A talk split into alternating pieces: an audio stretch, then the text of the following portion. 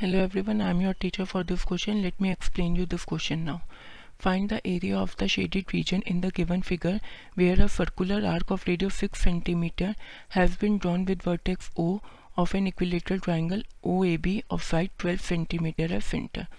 अब इसमें हमें यह कहा गया कि एक सर्कल है सिक्स सेंटीमीटर का, जो कि triangle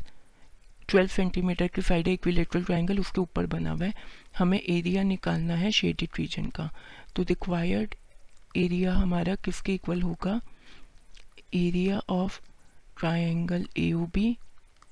plus area of circle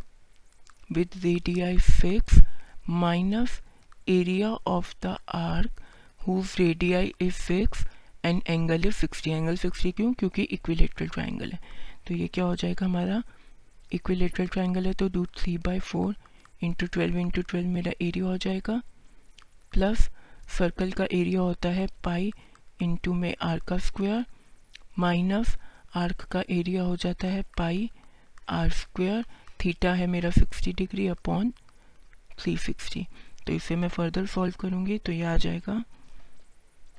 one double five seven upon twenty five plus four seventy one upon five तो रिक्वायर्ड एरिया मेरा हो जाएगा one fifty six point four eight centimetre square I hope you understood